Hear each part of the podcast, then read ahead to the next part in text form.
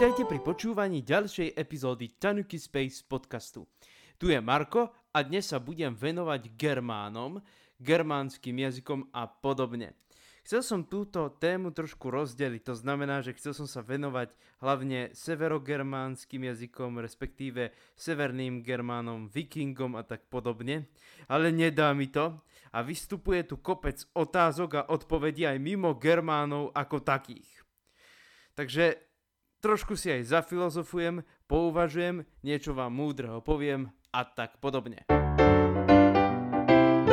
Medzi germánske jazyky môžeme zaradiť jazyky ako sú angličtina, nemčina, holandština, švédština, norčina, dančina, islandština, fajerčina, ale dokonca aj staré germánske jazyky, napríklad stará severčina, to je jazyk, ktorým rozprávali starí severania, čiže vikingovia, variagovia a tak podobne. Čo vám ale povie slovo, respektíve názov germánske jazyky? Tento pojem mimochodom vznikol z kelčtiny a takto volali Kelti ľudí, čo vraj veľmi kričali, keď bojovali. A boli to samozrejme starí Germáni. Mimochodom, Nemecko sa v rôznych jazykoch nazýva doteraz po Germánoch. Tak napríklad v angličtine Germany, v ruštine Germania a tak podobne. Za to v Slovenčine sa nazýva Nemecko tak, ako sa nazýva Nemecko. A nie len v Slovenčine, ale aj v iných slovanských jazykoch. Prečo je to tak? To som už naznačoval, čiže Germáni, Nemci, v podstate je to ako keby to isté. Ale ani nie, pretože tých Germánov je veľmi veľa. Napríklad Alemani. Čo sú to Alemani? Vo francúzštine názov pre Nemčinu alebo Nemecko Alemán. Aj v španielčine je tento názov Aleman a tak podobne. Čiže Aleman, e, Alemani sú vlastne tiež germánskym kmeňom, ktorý predovšetkým obýva územie Švajčiarska, francúzského Alsaska, to je tam, kde je Štrasburg, a rozprávajú osobitným jazykom. Takže keď niekto bol vo Švajčiarsku, tá Schweizerdeutsch, to je alemanský jazyk. Bavory, tak to je kombinácia keltského a germánskeho, ale hlavne germánskeho títo ľudia, tento kmeň sa usadil na územiach Rakúska a Bavorska. Frankovia, tak oni majú osobitnú kapitolu, to je jasné. Potom sú tí starí severania, vikingovia, variagovia a tak podobne, anglosasi a mnohé a mnohé kmene. Ale prečo napríklad angličtina znie úplne inak ako nemčina? Dávali ste si túto otázku? Tak ja vám ju prezradím. Je to preto, pretože angličtina bola ovplyvnená aj francúzštinou, respektíve normandským nárečím. Toto nárečie vzniklo vďaka vikingom, ktorých Frankovia volali Normani. A usídli sa na území vo Francúzsku, ktoré dnes poznáme ako Normandia. Takže ich dialekt má nejaké tie germánske prvky a vďaka Williamovi dobyvateľovi sa na území Anglicka začala používať aj francúzština okrem tej starej angličtiny alebo anglosáštiny. Mimochodom, na anglosáštinu som narazil a v podstate je to puristický germánsky jazyk, tým, že Anglicko istý čas okupovali aj vikingovia, tak bol ovplyvnený aj tou starou severčinou. Ale práve vďaka Normanom, ktorí hovorili už, tak povediac, svojim francúzským dialektom, obsahuje angličtina množstvo francúzskych výpožičiek. Tak napríklad language, jazyk, z francúzského lang, z latinského lingua. Všakže pretože francúzština patrí medzi románske jazyky. A potom napríklad eh, machine pre stroj. Machine je opäť z francúzštiny a dokonca myslím, že tam treba hľadať aj nejaký ten pôvod v latinčine. No aj francúzština, ako som spomínal, neznie celkom ako románsky jazyk, a to kvôli Keltom a germánskym Frankom, ku ním sa ešte dostaneme. Prvý spisovný germánsky jazyk bola stará gotčina. Je to jazyk, ktorý používali germánsky goti. Existujú ostrogoti a vizigoti. Ostrogoti sa predovšetkým usídlili na východe pri Čiernom mori a vizigoti na území Španielska. možno keď si to takto trošku dám aj do germánskych jazykov, alebo do toho germánskeho pôvodu, tak Visigot, Ostrogot, ako West, západ, alebo West, a Ostrogod ako Ost, East, východ. Čiže aj tak si to môžeme odvodiť. No ale najznámejším germánskym zápisom sú zrejme runy Futark. Je to staroseverské písmo, ktoré používali vikingovia. Podľa legendy sa Odin obetoval pre runy a tak mu Yggdrasil ukázal tie runy a potom ich Odin dal ľuďom ako dar. No ale paradoxom je napríklad, že podľa istých výskumov Brnenskej univerzity aj Slovania poznali runy. Ale na čo ich používali? Možno, že na veštenie a magické obrady. Alebo tie runy patrili Germánom? Ťažko povedať, Frankovia toto totiž neuznávali. Boli už v tomto čase pokresťančení.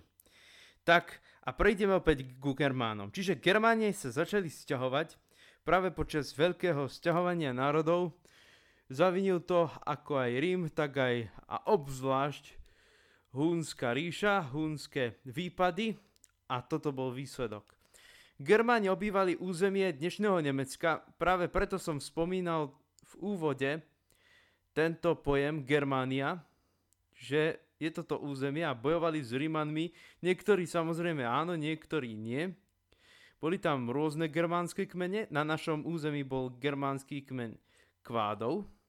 A teraz opäť Nemci, Germáni, Slovania. Opäť sme pri tom, tí, čo sú nemí, tí, čo hovoria slovom. Čiže ja si myslím, a opäť sme pri runách, pretože ja si myslím, že Slovania museli prísť čiastočne, nie všetci, ale čiastočne na toto územie s Germánmi. Inak si neviem vysvetliť tie pojmy.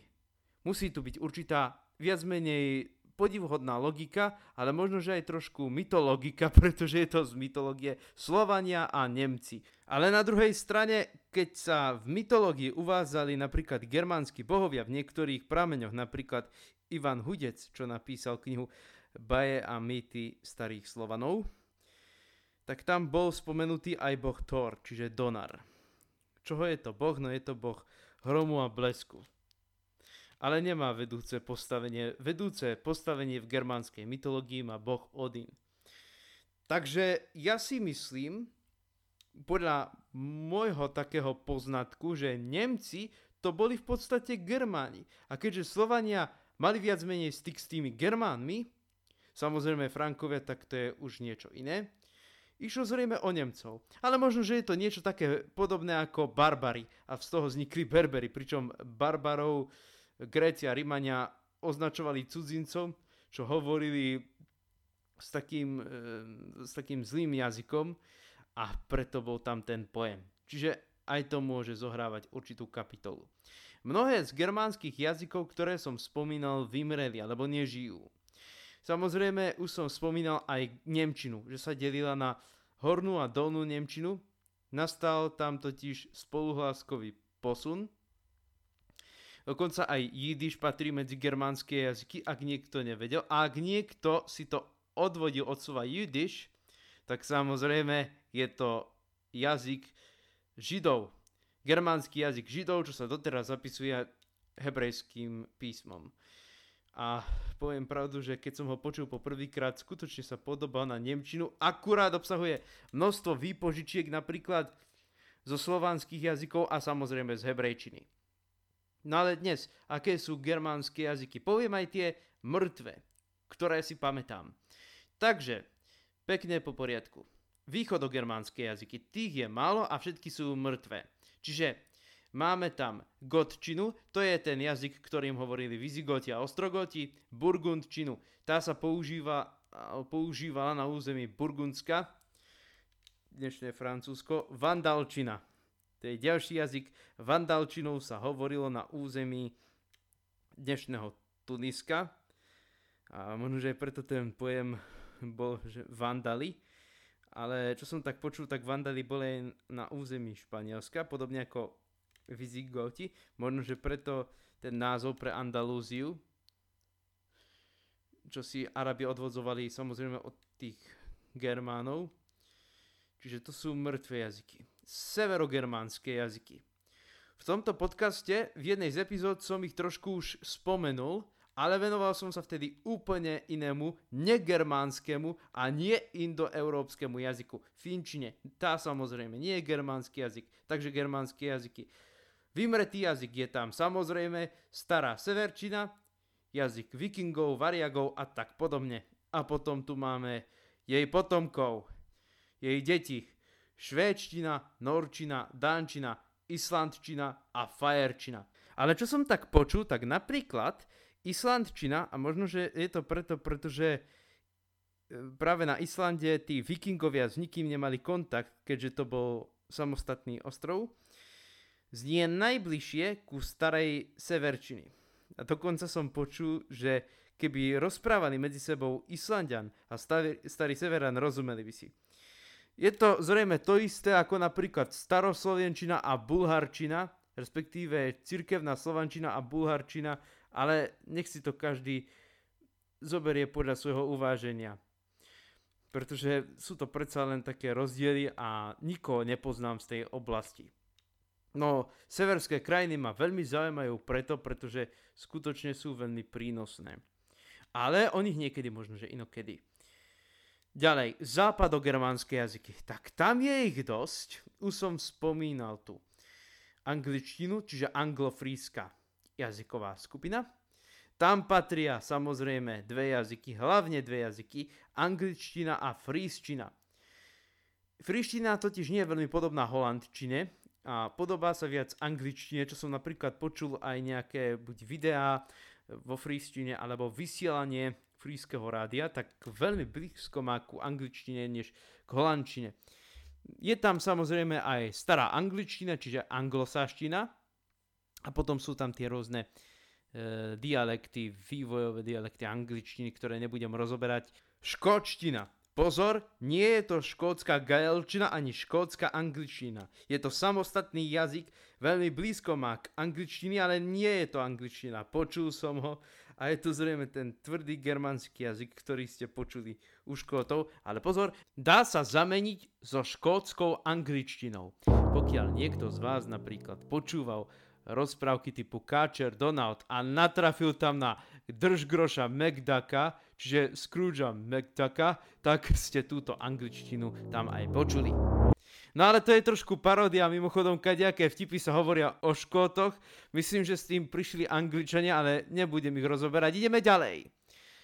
Tu je tzv. nemecká skupina. Tá sa delí na hornú a dolnú. Holandčina sa niekedy zaraďuje medzi tú dolnú nemeckú skupinu. A horná Nemčina, to je samozrejme, tam je aj tá štandardná Nemčina a tie ostatné germánske jazyky.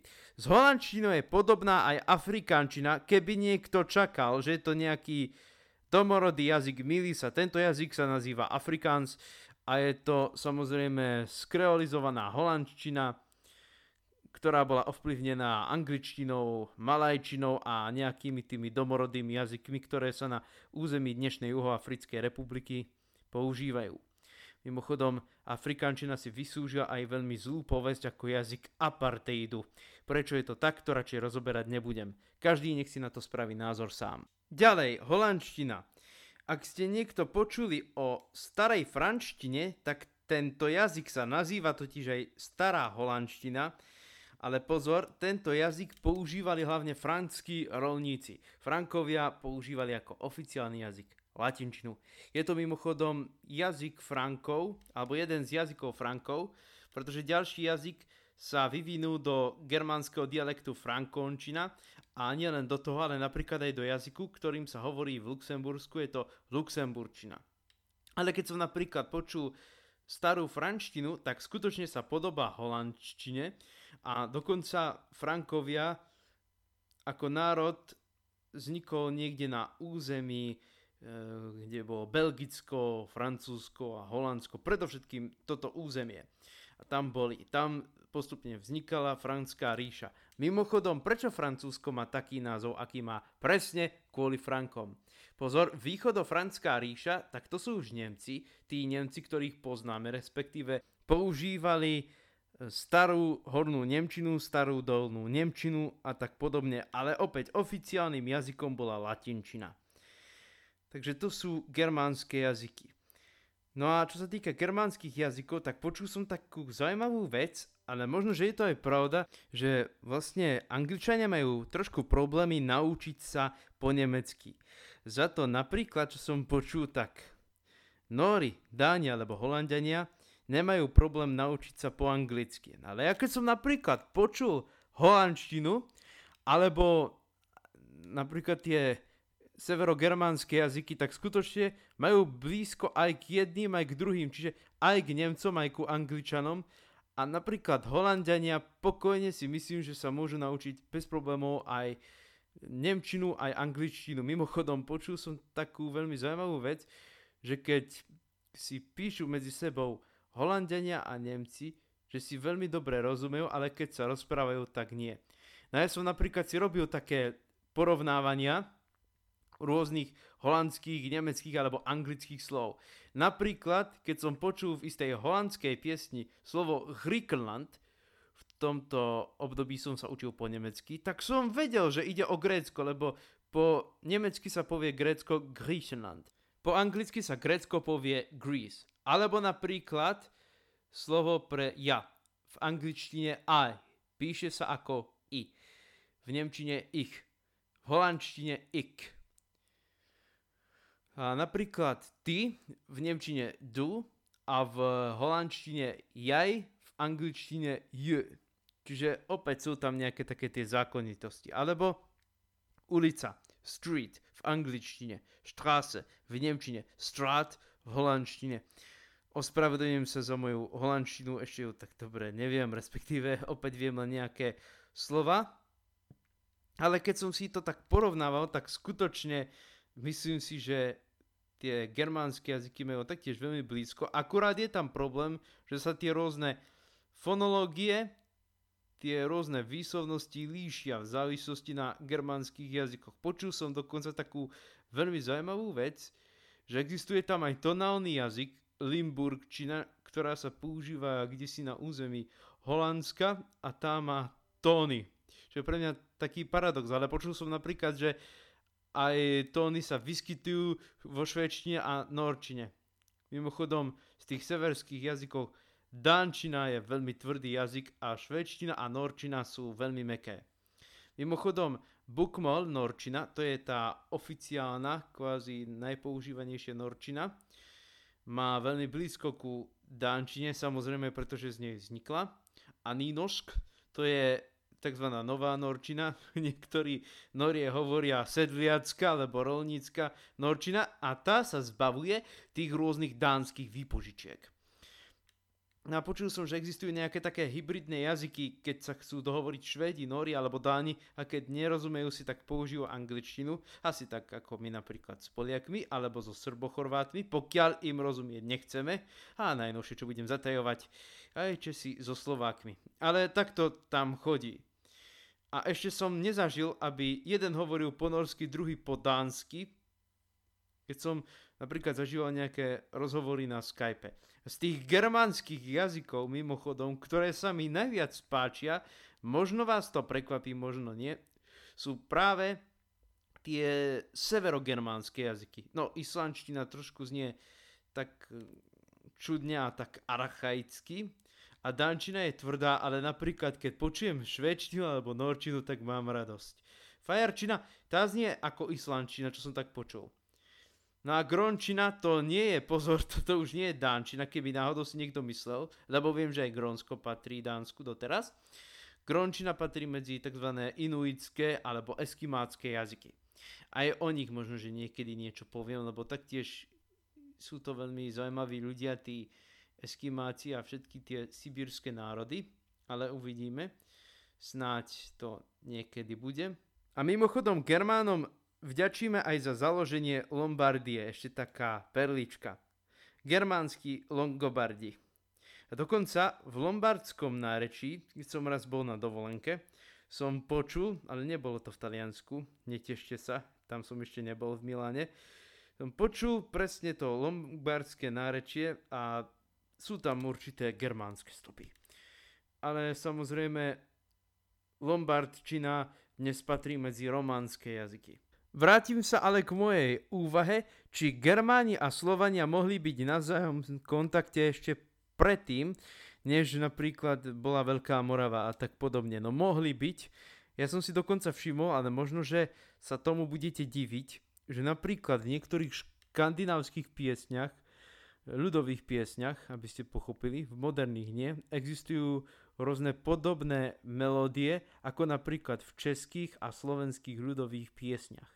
Dokonca som počul taký zaujímavý názor, že napríklad keď niekto bol v Norsku a počúval tam norskú tradičnú hudbu, tak melodika bola povedomá, ako keby ju počul niekde v Očovej, alebo niečo také. Aj ja som natrafil na norskú hudbu niekedy, na tradičnú norskú hudbu s husľami a podobne. A skutočne nejde tu len o husle, ale o melódie, o harmonie by mohli veľmi dobre rozumieť si so slovenskými ľudovými piesňami a s českými tiež. Som si skúšal robiť naozaj taký komparatív, respektíve v duchu sa mi veľakrát stalo, že keď som počul nejakú norskú alebo dánsku pieseň, pri švedských zatiaľ nie, ale tiež sú pekné, ako tradičné piesne.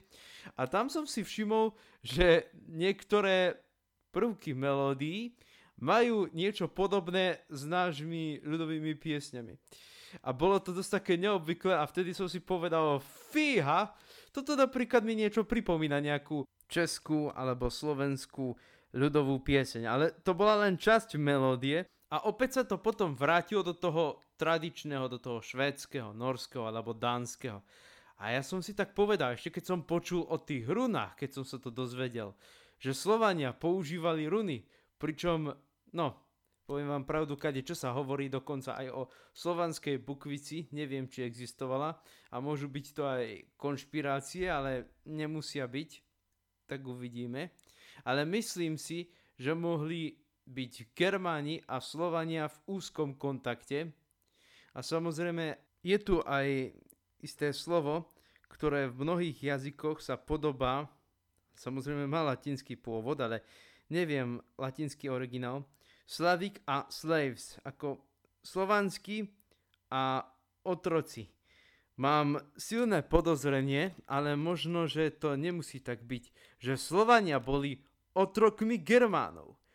Že v podstate ich samozrejme, keď Germáni pred niečím utekali napríklad na juh za lepším živobytím, Slovanov zobrali so sebou ale potom sa nejako tak rozrástli a dokonca som počul, že niektorí Slovania majú napríklad blond vlasy a neviem čo všetko, ale ja si myslím, keďže aj Germáni toto majú, či náhodou tam nebudú nejaké tie germánske stopy alebo slovanské stopy. Tak to už neviem, ale hlavne tá podobnosť rôznych tých ľudových melódií a plus toto vo mne vytvára dojem, že predkovia Čechov a Slovanov majú svoj pôvod zrejme, ale nemusí to byť, na severe Európy.